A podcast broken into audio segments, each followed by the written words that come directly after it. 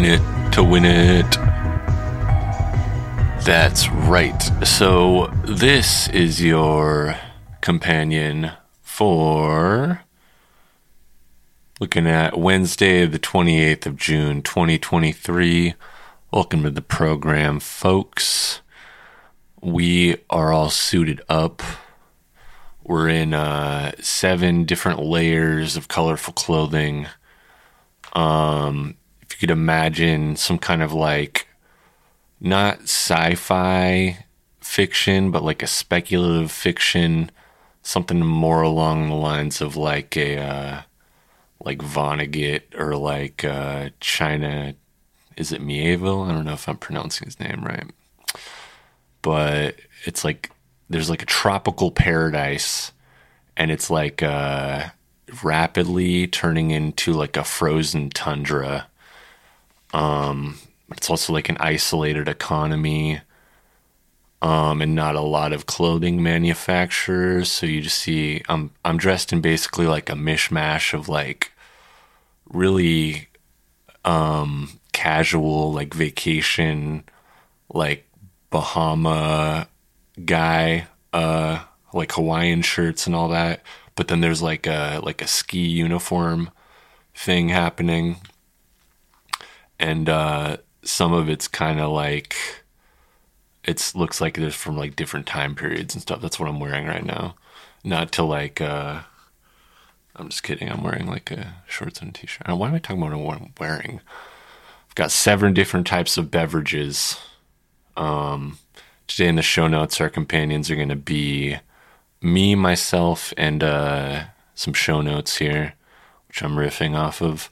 And uh yeah, the other thing I wanted to say up top is that uh, the Marauders map from Harry Potter no longer canon in Harry Potter. Where uh, it's um, conscientious and intentional, like uh, intellectual property theft, um, all sorcery related uh, maps.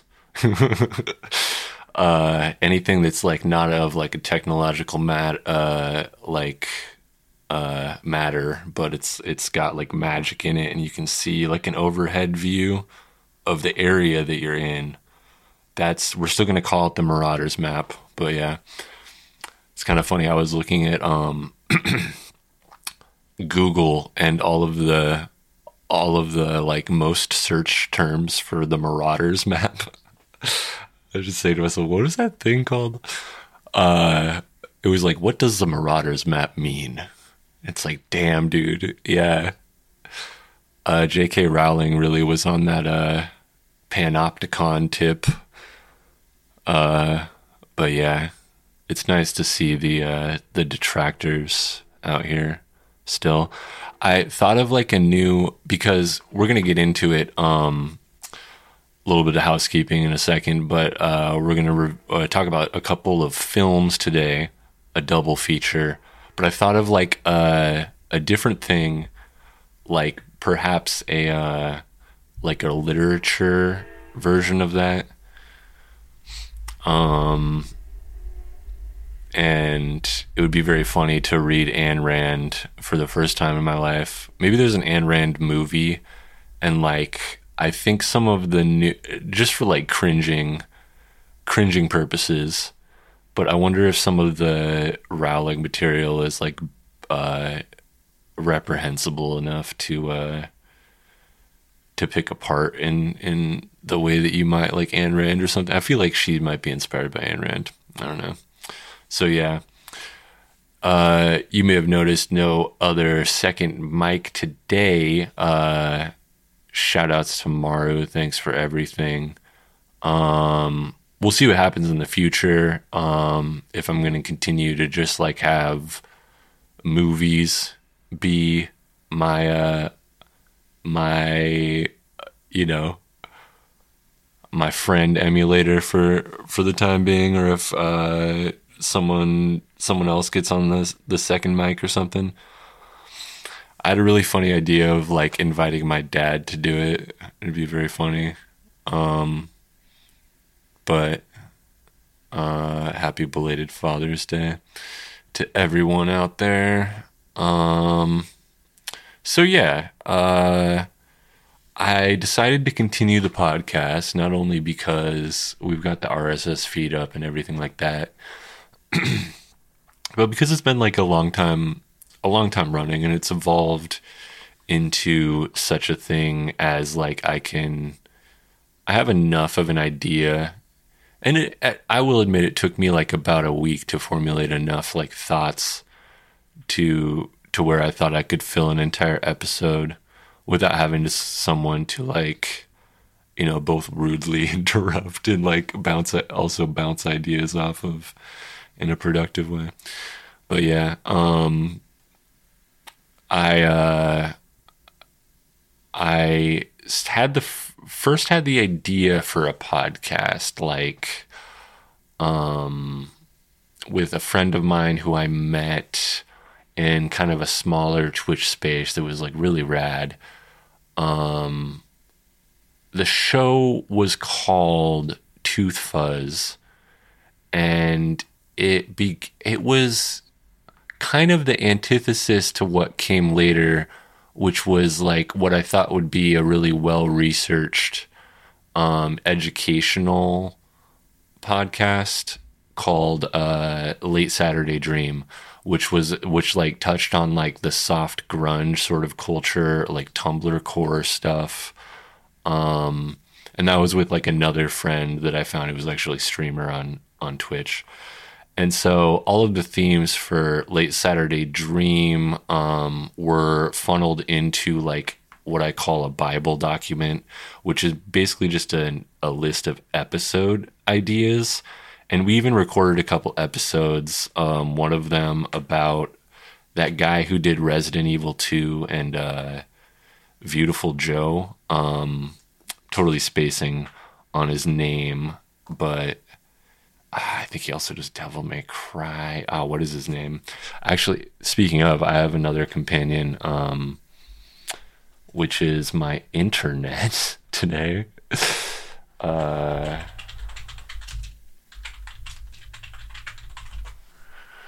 Hideki Kamiya. Uh, yeah, and then there was another one about Tomodachi Life. Um, I don't know if those ones will ever see the light of the day, but so point being, um, I had a couple different collaborators. Tooth Fuzz, which was like just like a casual. It was going to be like a nothing, but what I would call like a. Uh, some people call like a regular podcast or a like um I would call it like a podcast about nothing or nothing. Bur- I don't like using the term nothing burger. but yeah, just much more just like two people like casually um hang out, which is what this uh podcast was for a second. And uh hopefully what we've reached here is a synthesis point where um I can do some dumb riffs either solo or with a second mic, and then we can also uh, be funny but also educational, right? So, uh, yeah, the subject matter, like I said, um, Tumblr core stuff. Uh, the thing I want to get into, and we're gonna get into with uh, Alien and Inland Inland Empire today, not to be confused with the the 2021 uh, comedy short film for some reason. Um, horror genre fiction, right? So I'm someone who I think admittedly has been kind of averse to like horror films. Not to mention that I'm a plebeian when it comes to movies. I think I mentioned that on a previous episode, but total plebeian when it comes to movies, and uh, horror is no exception. Um, but what I'm realizing is that I like sort of like psychological horror, atmospheric horror, um, and hopefully I'll be able to explore that that sort of space between uh, atmospheric and psychological horror, and then uh, sort of like slasher uh, flicks. I don't know. something like that. Um, conventional horror, but I feel like on some level, the other end of that spectrum is like slasher movies. But at the same time, I want to I want to find a psychological slasher. Um, I think those are out. I've seen Heather. Heather's is one of the only slasher films I've I've seen. But yeah, um, horror genre fiction. We're gonna get into uh, the obscure video games still, um, and then a lot of metafiction hour stuff. Um, indie games also, but that's something I guess I'll explore more on other platforms. Um, so yeah, I mentioned Twitch, and that I feel like this wouldn't have come to fruition without Twitch. But the other thing about Twitch is uh, politics. You know, I sort of like come from like smaller leftist Twitch spaces. Um, I have some friends who gravitate around like the bigger ones, and I have no particular qualms. I, I don't know. I guess I get kind of annoyed sometimes. That's the other thing. Um, misanthropy is like a weird uh, theme to jut into here, but uh, yeah, the leftist Twitch thing is like a part of my story with like content creation. I think I did a couple politics podcasts early or uh, streams, I should say, early on. But um, I want to talk about Rosa Luxemburg. Um, maybe one of the movies to watch would be that uh, Patrick Stewart movie where he played Lenin, and uh, that's the thing that I I seem to remember a lot from leftist Twitch for some reason is there's the audio sting of uh, Patrick Stewart going, um, "Don't trust the liberals, uh, they'll betray you every time," or something like that. And uh, I I really don't want to uh, like dirty. uh, funny choice of words. Freudian, Freudian slip there. Um, Marxian slip. The I don't really want to like uh, associate too much with like the uh, super radical stuff, but I sometimes I wish that we could all just have like a moderate sort of socialism. Um, and not to mention uh, blue comedy. That's another thing um, that makes me think of a streamer I know from Twitch who talks a lot about this phrase punching down. And uh, I have to say, like, even now, the uh, the idea of like blue comedy, it's um, it's something that makes me uh, take pause and something that I want to um, like sort of warn myself against because there's this idea that like punching down is and if you don't know like the punching left punching right thing it's like it's kind of like a um, a phrase that people use. If you if you punch if you punch right then you're situating yourself on the left. And what i feel like is i've i've been struggling with this a lot is like conservative ideologies especially what's going on with like the the state supreme courts and like good good God, like 22 or 20, like some somewhere between 20 and 30, like of these states are just doing these unprecedented fucking horrible things. I'm really grappling with the idea of is is punching down can you punch down from the left the left and like I say I want people to be like reasonable socialists or whatever but but yeah, um, I don't know how to contend with the fact that f- uh, like 50% of this country is um, maybe not seeing reality right. I don't know. It, it sucks. I think everyone who's been like in the weeds with like Bernie and all of that shit and even some people in the sphere who have said that it's like you, it's kind of embarrassing to even talk about this stuff. but uh, but yeah, I'm. I'll always sort of be proud to be a leftist. I I think I think everyone should be proud if they're a leftist. So that's sort of like the the background of like where the podcast and where I'm coming from. Um, but the other thing is like I'm realizing that a major theme is um, and I'm trying to shy away here from being too um, self-absorbed or, or nar- narcissistic or something self-focused kind of but um, there's something about um, there's something about the modern age and isolation with technology where um you know there was like a, a youtube video that i saw early on by one of these film review channel we're, we're actually going to talk about like a film review channel but it was talking about parasocial relationships right?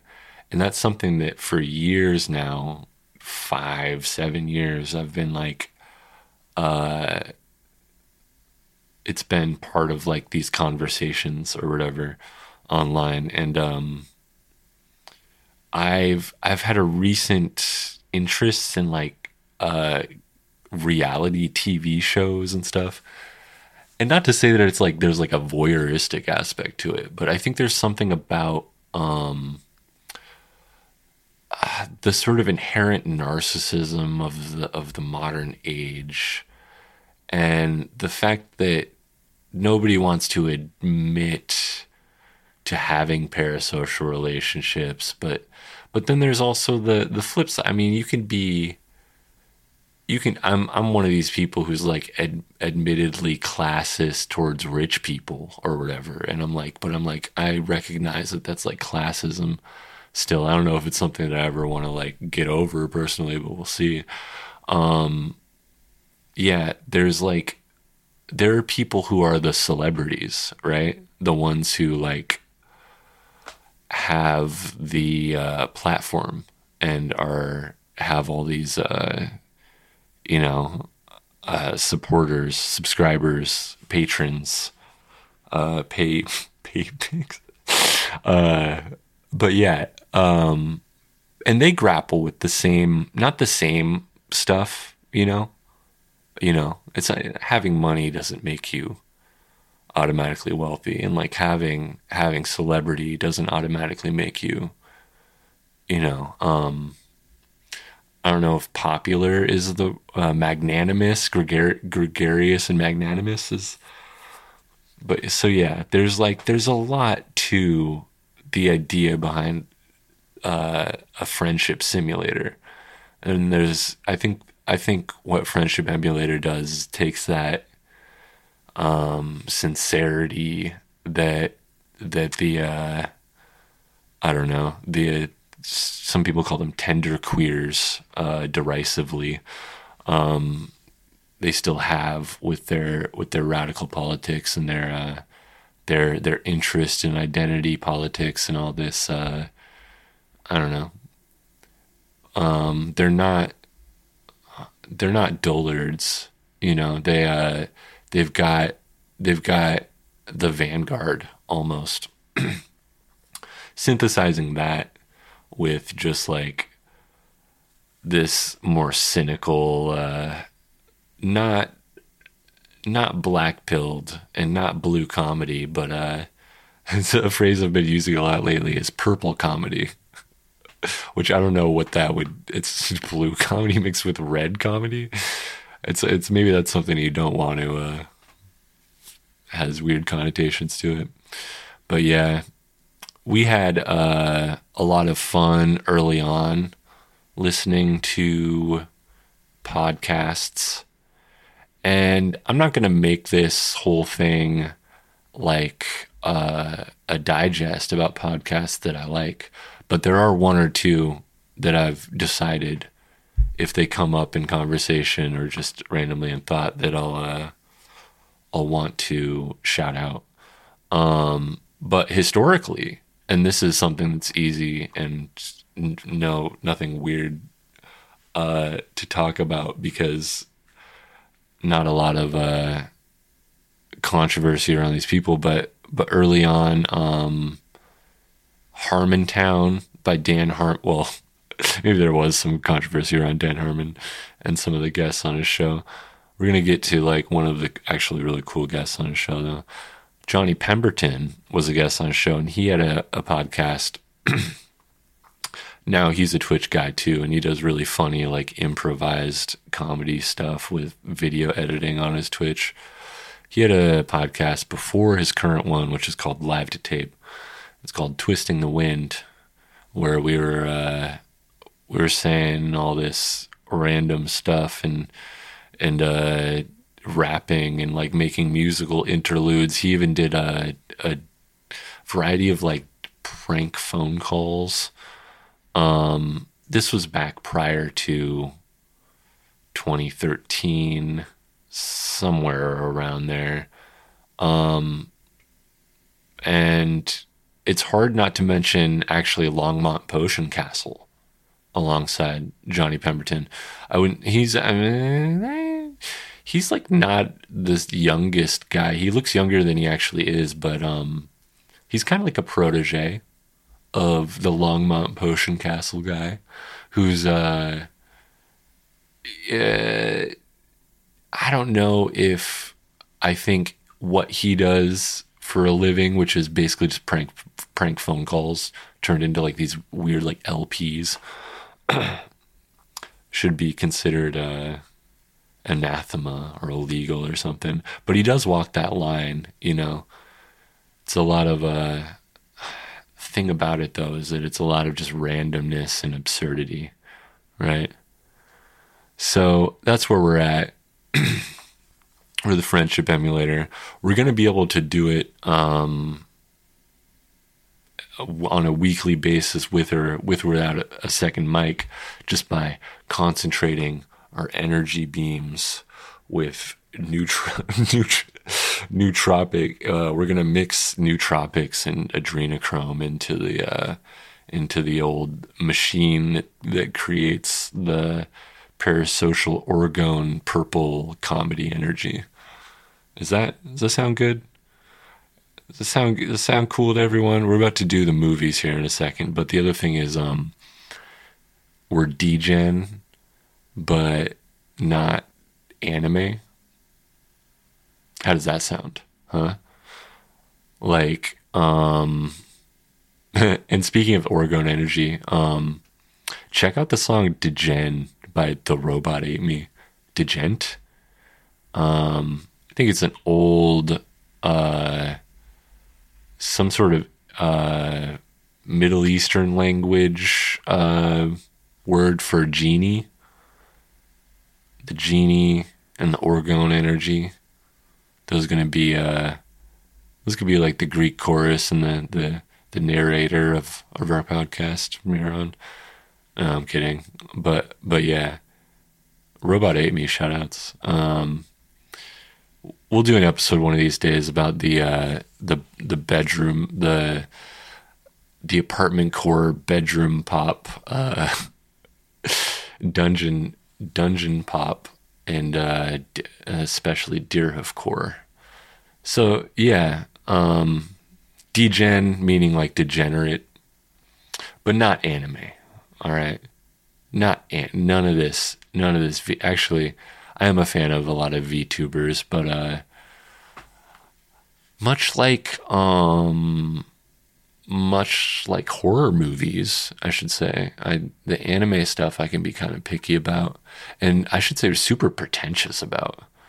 Super pretentious.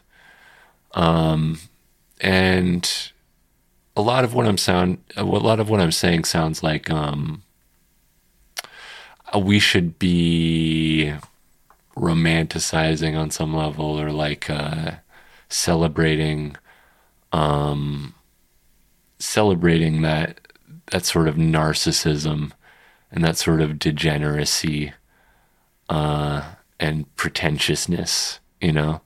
And i will say i will say um if we're going to go on a journey where we learn about classic films from psychological horror to uh, I don't know, experimental animation to uh, uh, mob movies or whatever. We'll go on a journey and we'll learn that uh, you know not the cent- not in the political centrist way, but and I'm not I'm not like an Eastern religion guy either, but like in the mo- in the Buddhist sense, like that middle path of uh, checking yourself before you you wreck yourself and uh, make a weird podcast where you just rant and rave about what it means to be parasocial. Um, I think the idea here is uh, we're about 30 minutes in now, and I can kind of sort of take a break here. And we'll be back with some movies in just a sec.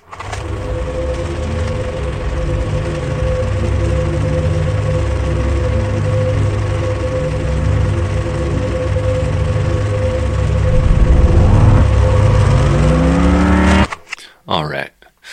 Now, one of the things I can sort of take liberty with here is um, playing a little uh, videos in the background. And one of the things I was really interested to check out was um, we're doing Alien from 1979, uh, Ridley Scott, music by Jerry Goldsmith.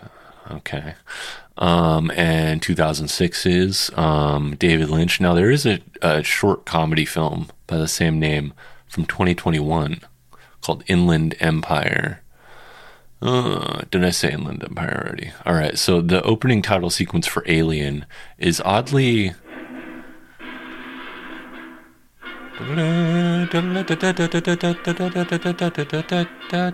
This is ultra widescreen, it looks like. Why is that? it's so spoilers ahead for these movies, obviously, but uh, the opening title sequence for Alien is uh, there's an elegance to actually all of the you realize all of the uh, letters in Alien when written in capital letters in the English language. Sigourney Weaver and it's a wonderful little vintage um, typography tour de force. Very minimalist and elegant, but still.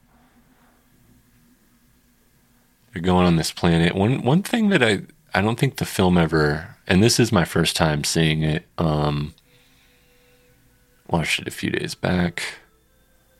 I want to say there's some kind of a uh,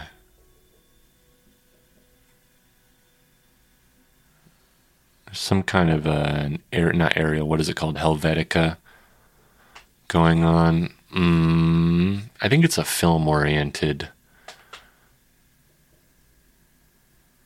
It's one of those uh, one of those fonts that you see in films a lot. Yeah, the title slowly appears line by line until you see kind of like hieroglyphics, as as one film reviewer um, put it. And now Inland Empire. Similar spooky atmospheric sounds.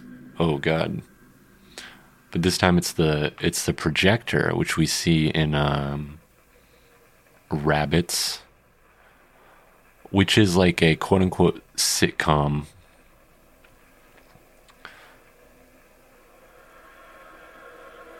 It's more like a super. So, what happens with the Inland Empire title sequence is you see mostly black, and then boof, this projector putting like a little gray bead of light into the blackness, and then woof, in huge, almost like stretched and three dimensional. Oh, that's so weird too.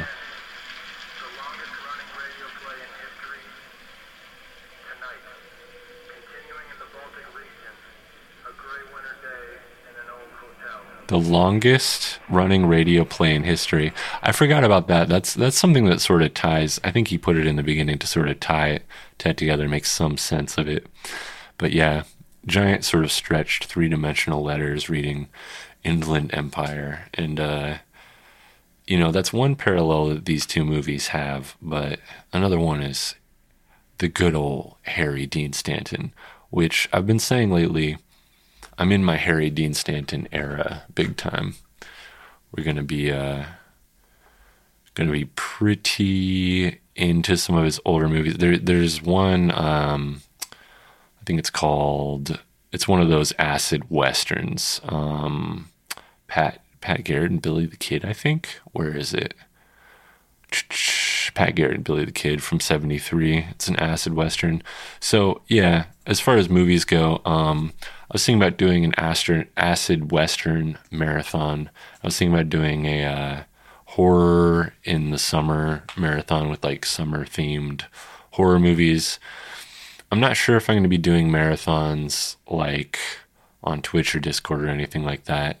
It's much easier for me to just sort of watch a double feature each each week, do it on the podcast but I am I am kind of interested in the acid western one or the the anti western genre.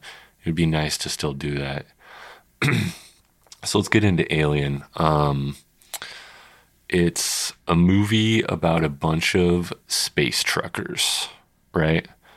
Um, I was thinking about space cowboys, and I wonder which story is the sort of genuine article in Space Cowboy. Is is it Star Wars? I'm gonna look for the first Space Cowboy story. There's a 1930 Jules Verne and H.G. Wells made something called Tigermen from Mars. Um, Buck Rogers. It's Buck Rogers an actor. Buck Rogers in the 25th century, 19th. Oh, he's a fictional character, science fiction adventure hero from a comic strip. Okay. Interesting. So the space cowboy genre goes way further back than Star Wars. Um, there's obviously um, Space Cowboys, which is like I think late '90s, early 2000s Billy Bob Thornton film, um, and then there's um, this is not a it sounds like something I'm reading from the notes, but I'm just like yeah, at least take it like, a, like I have cataloged. But I was thinking also about uh, what is it? American Astronaut, which is like almost more like a space greaser film. But it's interesting that we see, you know, space truckers. I did go because I didn't I didn't know anything about Ridley Scott. I still I still really don't. It would be nice to maybe uh, uh, watch some sort of documentary or something about him. But I did go and uh, do a short film review thing on YouTube that was for Alien, but it was more just like explaining some of the Easter eggs. Um, and some of the like stuff that you didn't catch or whatever. And the guy that uh the guy that was making it was this English guy who uh, who said he was from uh, South Shields, and he saw Alien for the first time when he was four years old and had quote unquote happy nightmares and was so happy that his uncle took him to the theater to see it. So he seemed like a, I mean, needless to say, he seemed like kind of an expert or at least a real fan of the film, right? Um, and one of the things, the only thought that I had before I learned a little bit more and I guess thought a little bit more about the film. And I will say there's classics from you know Chinatown to Godfather, Scarface, um, uh, Holy Mountain. I feel pretentious for for wanting to see Holy Mountain, but there's a lot of other weirdo ones like Zardoz, um, that I just don't know anything about. Right? I don't know. I'm I'm a plebe when it comes to film, but yeah, um, the thing that I was concerned about because a lot of people regard Alien as like this quote unquote perfect film, right? Um, and it's it's certainly one of the most classic American, if not films in general, of all time, right? It's up there with Godfather. It's up there with Star Wars. But being someone who grew up with like in an era post, I don't know, Pan's Labyrinth, just just just uh growing up in the 90s and um sorry i kind of shorted out there for a second growing up in the 90s and seeing like beast wars and reboot even it's uh it's an era that the millennials uh exist in and it's very cgi oriented and if there were tentacles if there were gonna be any sort of um, sploopy aliens in in our shit. Um, and yeah, I think I think Pan's what what's his name? Uh, Del Del Toro. I always want to say Benicio Del Toro. You know the guy. You know the guy, the Hellboy guy. Um, he, he I feel like he changed things in terms of like maybe utilizing some of that technology. Um, not to mention, uh, gosh, just everyone. Who's that guy that's like the new Ridley Scott? Uh, is Ridley Scott still in it? Like I said, I don't, I don't know anything about films, but being someone who is used to video game FMVs, CGI, um, I'm really trying to think of something like, good God, maybe um Fifth Element. I'm trying to think of what like a really monumental 3D CG like 2000s genuine art like really really popular cool special effects like horror or thriller or like sci-fi thing. Blade runner 2049 maybe? I don't know. There's so many things we can do with high poly CGI now, ray tracing, all that.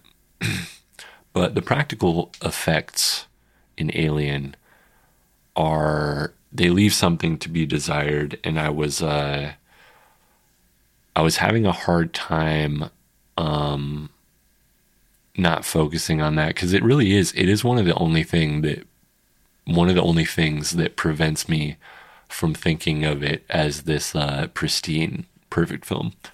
But what I learned, and this is very interesting, from this YouTube review with all the Easter eggs is um, so not only did uh, Ridley Scott admit to like preferring the theatrical release, which is the one I saw, I think they actually reduced the amount of uh, practical effects that they used, they had this uh, they had this actor that they had recruited who was like six feet seven, six foot nine or something. It's really, really tall for anyone who's not in the imperial system.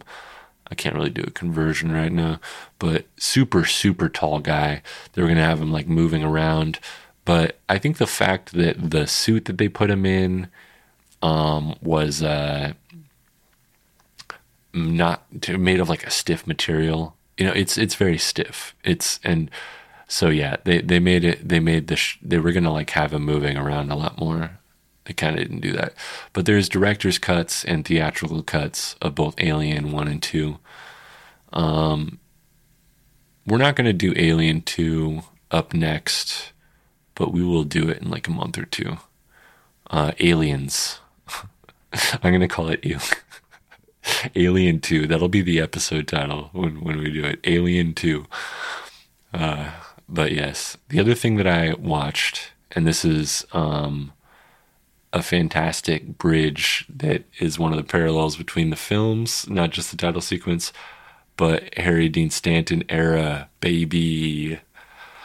Uh, he lived from 1926 to 2017, which I believe is uh, 91 years. 90, yeah, um, I think.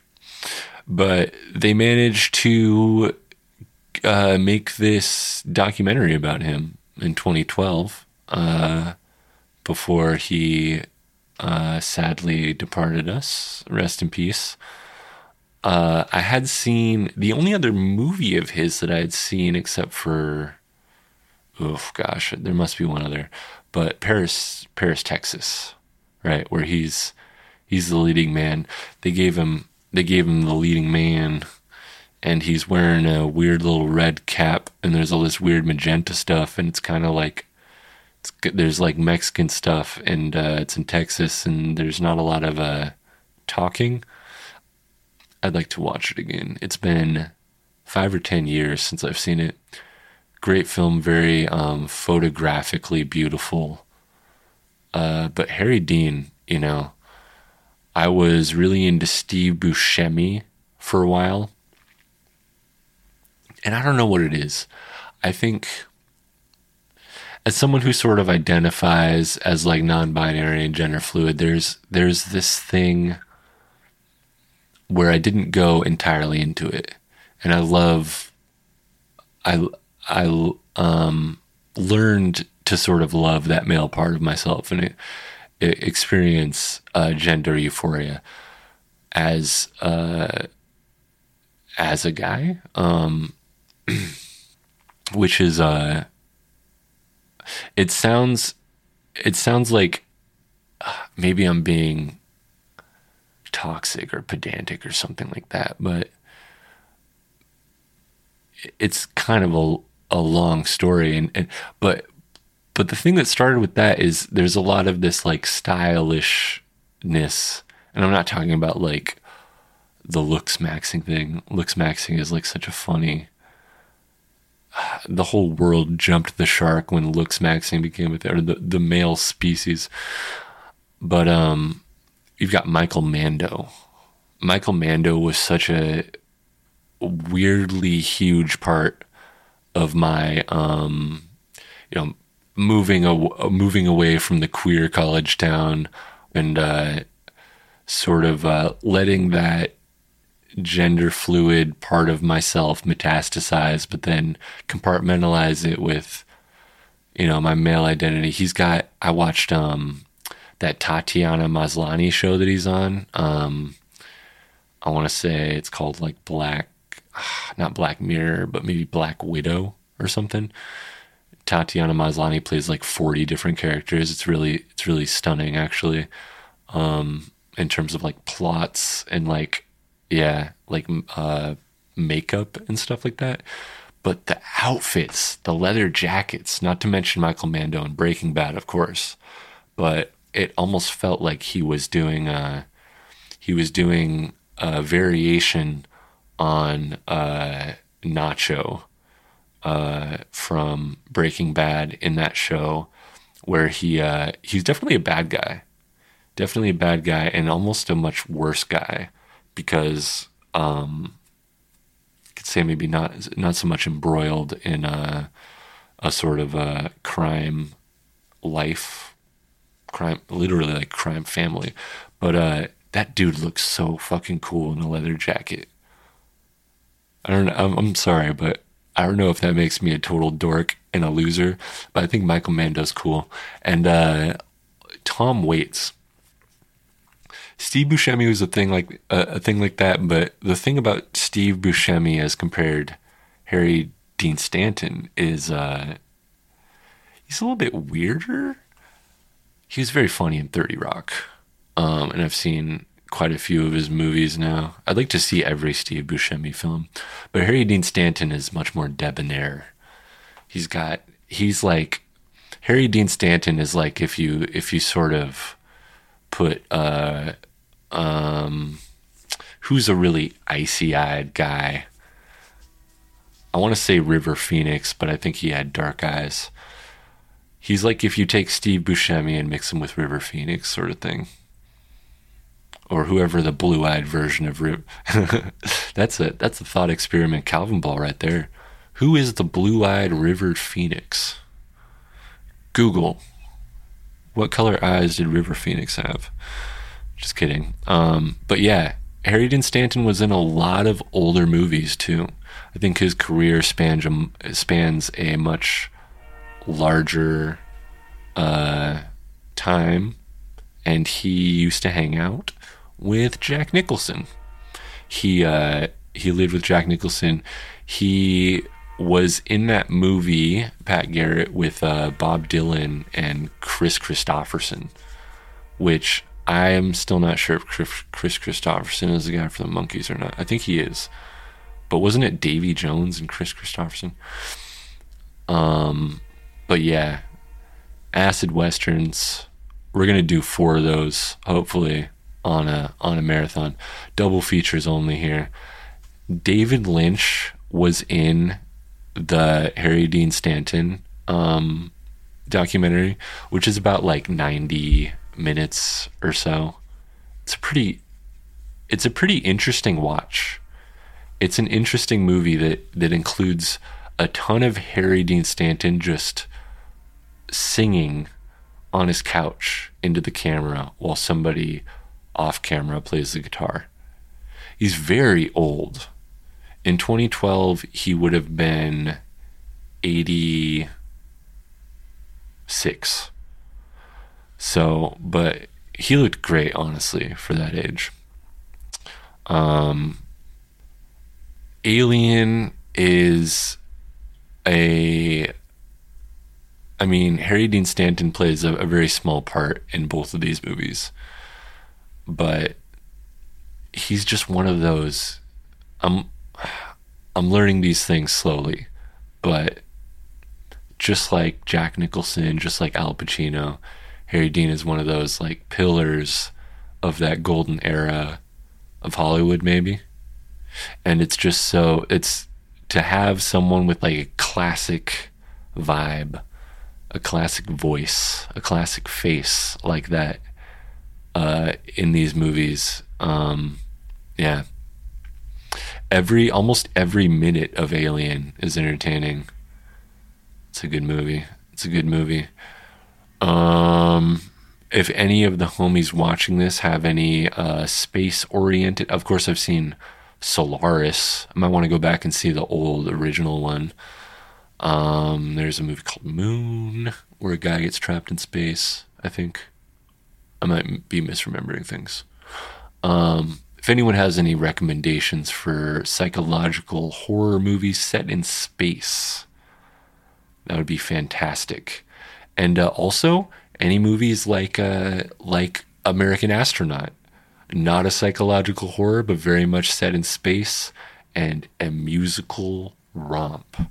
Just like partly fiction is the name of that documentary by the way. The harry harry dean stanton story where we hang out with david lynch for 20 minutes and then Kris Kristofferson for 10 minutes and then sing into a camera in our living room for the rest of the film uh, next up is inland empire and i'm going to have quite a bit to say about this one and only about 10 or 20 minutes to do it. But you know what? It's sounding like I'm my own boss now, so I'm going to go ahead and take another break. And if my voice sounds more froggy when I come back, first of all, that's real bad. But second of all, it's because I smoked a nicotine cigarette. Don't do drugs, kids. Uh, watch David Lynch films. They are drugs. He is the is David Lynch the Dali of our generation. Um, I'm going to think about that until I come back. I'll I'll uh, I'll tell you who the Dali, the Salvador Dali of our generation is. I'll have a decided answer for you. Inland Empire next.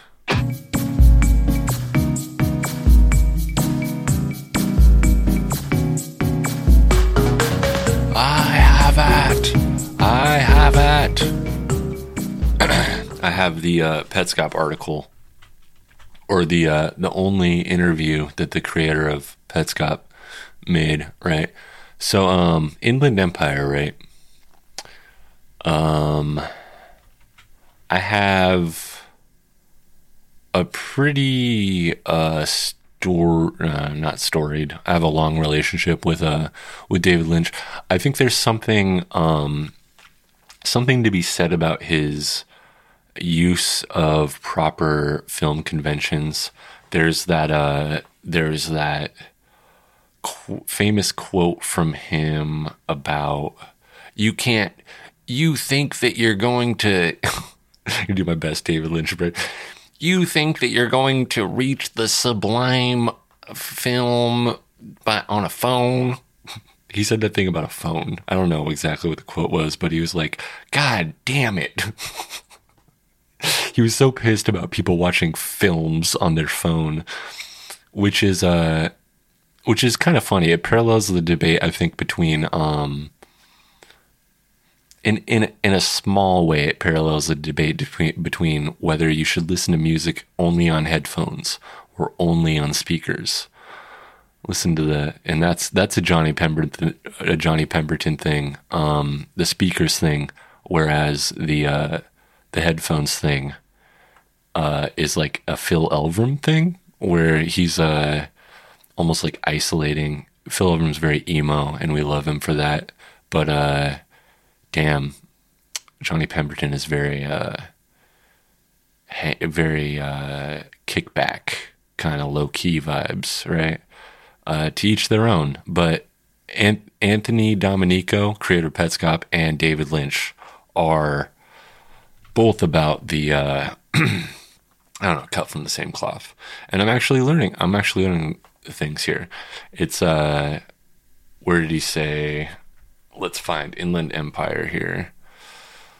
Domenico also noted that movies by surrealist filmmaker David Lynch had a huge impact on his work. Inland Empire is probably the largest single influence. He said, you know, the whole thing of being trapped in a cursed film, you can make certain connections. Um, so yeah, in a lot of ways, Petscop is like a video game version of Inland Empire. Um, so, with that out of the way, I want to talk about this 2020 will this 2021 comedy short film titled Inland Empire. Um, it has this uh, cover that reminds me of the guy who's like uh, Tommy Wiseau, director similar to Tommy Wiseau.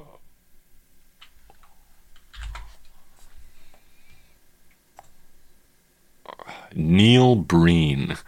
So Tommy Wiseau and his his uh, spiritual companion in the film scene. Um, I would also put Vera Drew in that lot.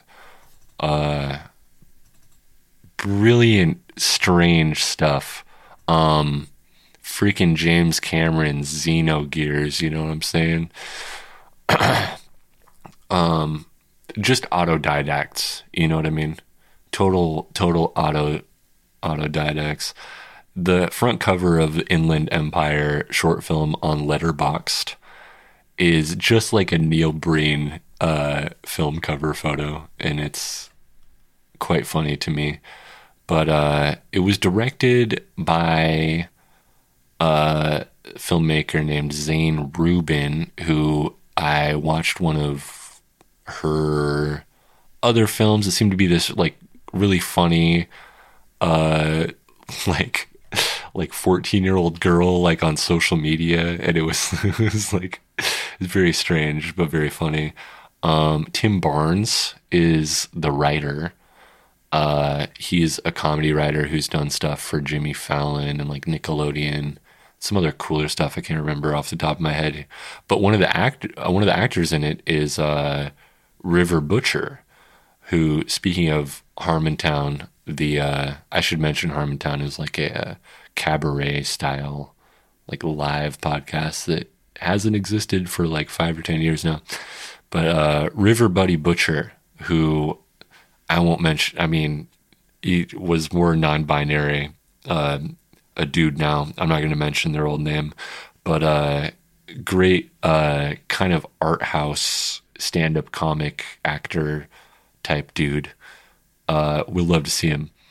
Um, so I was very interested to watch that. It's about eight, eight or nine minutes. You can find it on YouTube. Um, it's very funny because uh, you read the synopsis for it, and it's a total mis- misdirect. And it goes like this Childhood friends Ian and Tim slowly realize that they've wasted their lives selling popcorn and participating in medical testing. Their hometown is a surreal nightmare, but they're too bored to notice. And it's like, it's very strange. He's like cooking a steak in like the radiator of his car as he's driving. They have to like pull over and like flip the steak. And uh, it's just these two guys with like severe dumb guy energy. And I say that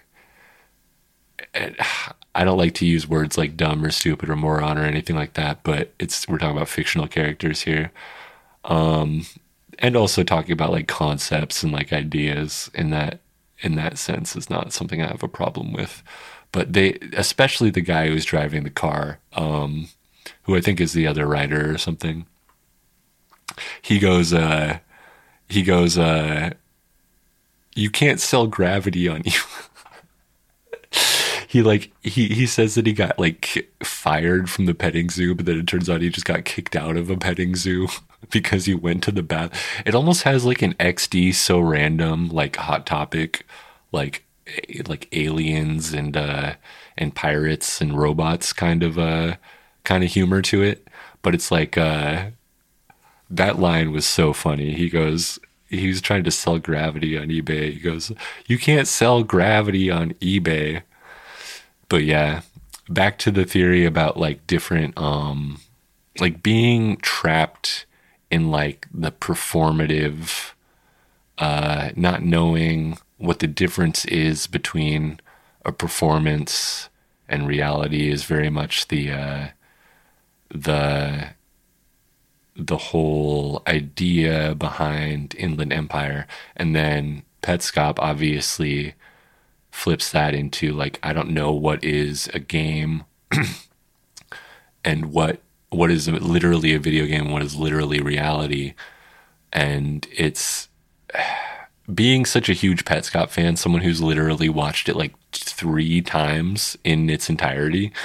Um, it's watching Inland Empire is like a must for Petscop fans. I feel like because the thing about uh, Paul in the car with the with the portable um, Sony PlayStation, everyone was like, everyone was like, oh, the only way he could have had a portable Sony PlayStation was if his dad or someone in his family or Rainer, the creator of the game, worked for Sony and had like the prototype.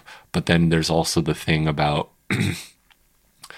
um, 16 number 16 in the Petscop series, like episodes, I guess you could say episode 16 of, of Petscop, uh, you see a, I won't spoil it, I guess. It's, it's what, five years old now, but you see a real life place that is maybe in real time, but it's, you, it's kind of recursive.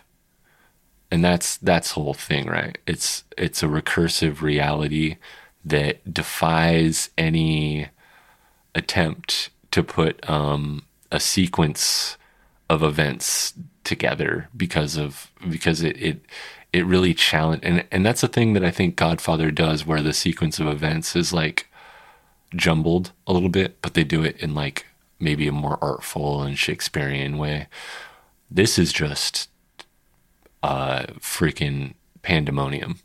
It is you you get that thing and I'm actually glad that I watched the opening title sequence because there is no reference.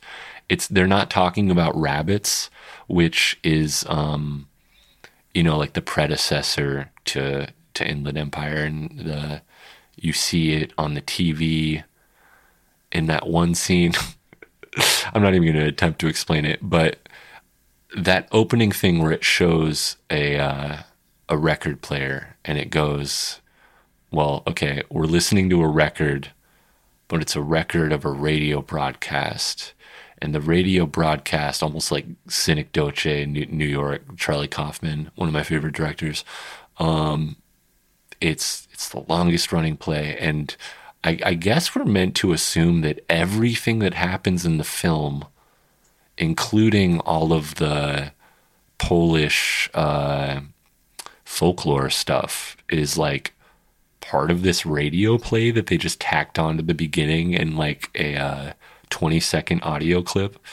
And it makes sense because, uh, and I did say it, it annoyed me. Uh, I would say that it annoyed me to have to stop the film two hours, this three hour film, two hours in. And I love David David Lynch, and I love what he does with genre deconstruction. But I'm learning that I I want to I want to see more of these Citizen Kanes and more of these Godfathers, uh, and maybe lean away from the art house stuff. Um, Coen Brothers, uh, Charlie Kaufman, that that's all well and good, but I don't know. Like I said, I don't know about a uh, Holy Mountain. You know, I'm maybe I'm not pretentious as pretentious as I once thought. I didn't even finish watching Twin Peaks because I found out that Lynch was like not involved in the very end of it. Um, but yeah, uh, uh, I had to stop two hours in, read about what what it was that was going. Why does why does none of this make sense? Why is the last hour of the two hours of this movie that I've watched just been a stream of consciousness mess? And the reason being is because he was writing. He didn't. There was no script he was writing uh, dialogues. There's actually a clip of him from the I think the Harry Dean Stanton movie where he's he just has something that he wrote in a, a, a notebook and he ripped it out and he handed it to Harry Dean Stanton and it's his line for the day. And that's what he did. He just wrote lines that that day that were going to be spoken and the only point of continuity for the rest of it was to be the environments in the setting. And you have those little portals where it says AXXO or whatever with the arrow. And uh, there's a thematic sense of continuity to it, but there's no logic to the plot outside of oh there's there's this actress who gets kind of confused and uh, there's a uh, a Polish. There might be a Polish sex worker um, who's trapped away from her away from her husband in a bedroom in a house on a film set uh, and that's where the watching the rabbits on the tv comes in point being um, it's it's a mess it's a total mess that turned me off from David Lynch in a way that I didn't think as as possible as someone who just loves that uh, experimental stuff. And I say Charlie Kaufman's one of my favorites. He might be my top. He might be my top. Um, listening to a film review on a podcast of The Master is one of the things that inspired me to want to uh, do that sort of stuff um, and that's shout outs to episode one podcast. So, as far as the Inland Empire letter, oh yeah, and I've got a Letterboxd. If you go to Rumanoid on Letterboxd, um, the top, the top review for, and I want to read maybe two or three of these that are interesting uh, the most liked review on a Letterboxd for Inland Empire 2006, David Lynch, is uh, just a question mark. And then someone down here says um, the fact that the most popular review of it here on LB at the moment is just a question mark says a lot about how accessible it is. In other words, not at all. Easy way to describe it is a movie about an actress who takes a role that makes her begin to question and eventually lose her sense of the difference between performance and reality. And then it goes on and on to talk about, oh, we as humans have identity. And the interesting thing is that they don't mention some of the stuff that I, I think I read somewhere on Wikipedia or something, which is um, hyperlinks in the internet were actually a part of the inspiration for this film. The the nature of the the darting around um, has been, I think, uh, commented on by some of the more scholarly uh, film critics as this thing that, um, yeah, 2006. It's it's also very interesting that he chose this digital camera from 1995 in his in his 2006 film but i think part of that was almost because i don't know if there are any other movies that are feature length big budget. I have no idea how much david lynch spends on his films but but filmed with this this sony digital camera that i think is only in what we call standard definition now. 1995 and it's almost like it's almost like David Lynch's homage to early digital videography um and it's also a point in his career whereas uh, where this is um his most recent feature length obviously he spent a lot of time on Twin Peaks season 3 but uh he has claimed that he will never go back actually to uh to like celluloid film or whatever.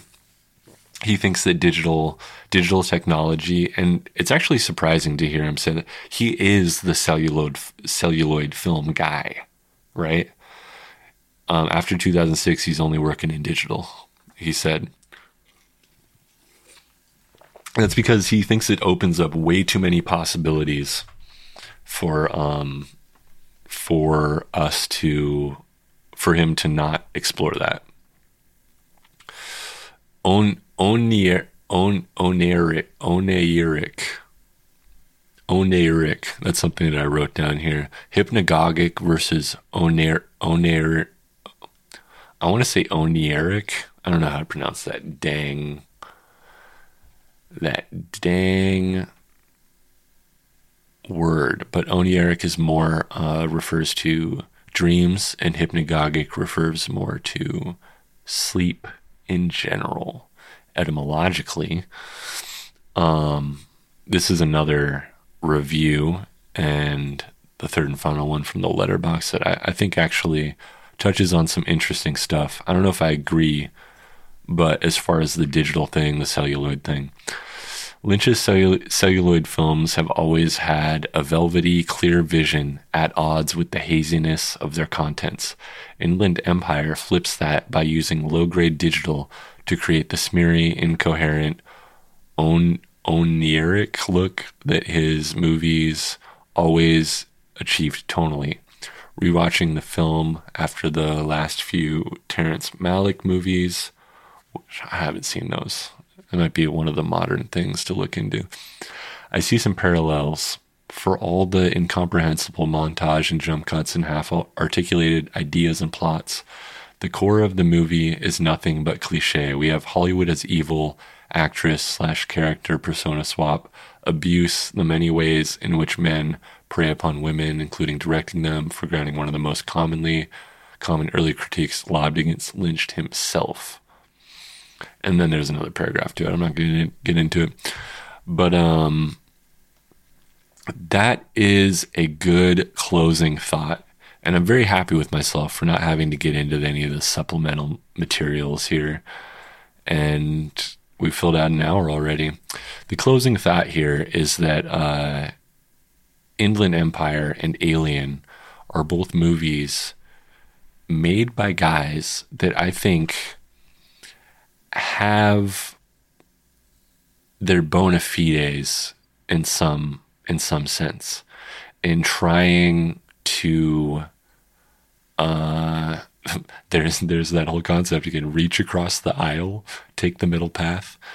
Um, to explain the uh, experience of women, and I didn't get into the whole the whole 50s and Hollywood and you know from from the everyday horrors of domestic life uh, in in the days of old to to stuff like Harvey Weinstein um, that we could extrapolate from the themes in uh, in Inland Empire, and I didn't get into all of the egg stuff, the vaginal stuff in in Alien, mostly because I I don't know if I'm the person to talk about that stuff.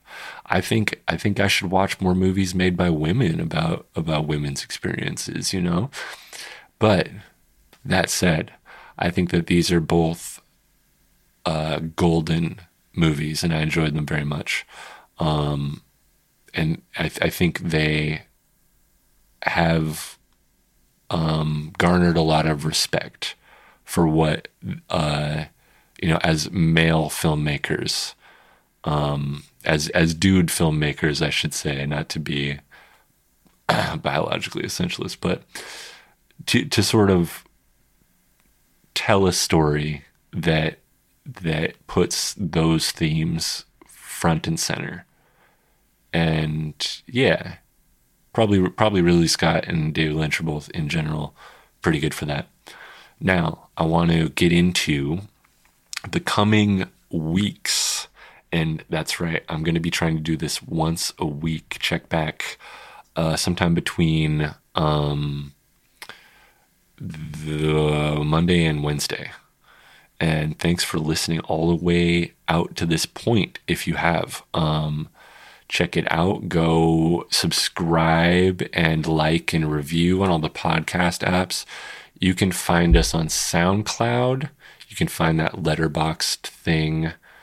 Um, and yeah, upcoming, a bunch of double features. I'm just going to list off three or four of them right here. Um, the Abyss by uh, the one, the only James Cameron. Shout out Sigourney Weaver. Uh, Sigourney Weaver. Wah, wah, wah. Uh, and The Cabinet of Dr. Caligari. Uh, some say the first psychological horror film. It's a it's so old that it doesn't even it's a silent film actually. So it's going to be a double feature coming up, and then we got two more obscure, uh, surrealist, weird, cool kind of horror movies. I think I don't even know because I haven't seen them yet. Uh, all about Lily Chou-Chou and Valerie and her Week of Wonders. A fantastic uh, theme of there's a girl in the title, the girl's name in the title. And then I got to watch Godfather. We're not going to do any of those other ones I mentioned in relation to Godfather just yet. The companion to Godfather will be the Japanese gangster film Sonatine from the 1980s. This is, I know I'm getting ambitious here, but we got three weeks of this coming up. And then after that, we're going to be doing the most unexpected Criterion Channel movies. I don't know. I heard a rumor that Inland Empire is on the Criterion Channel uh, collection, which is kind of alarming to me. But I've also heard rumor of some other things that you wouldn't expect to be on there. Uh, thank you for listening.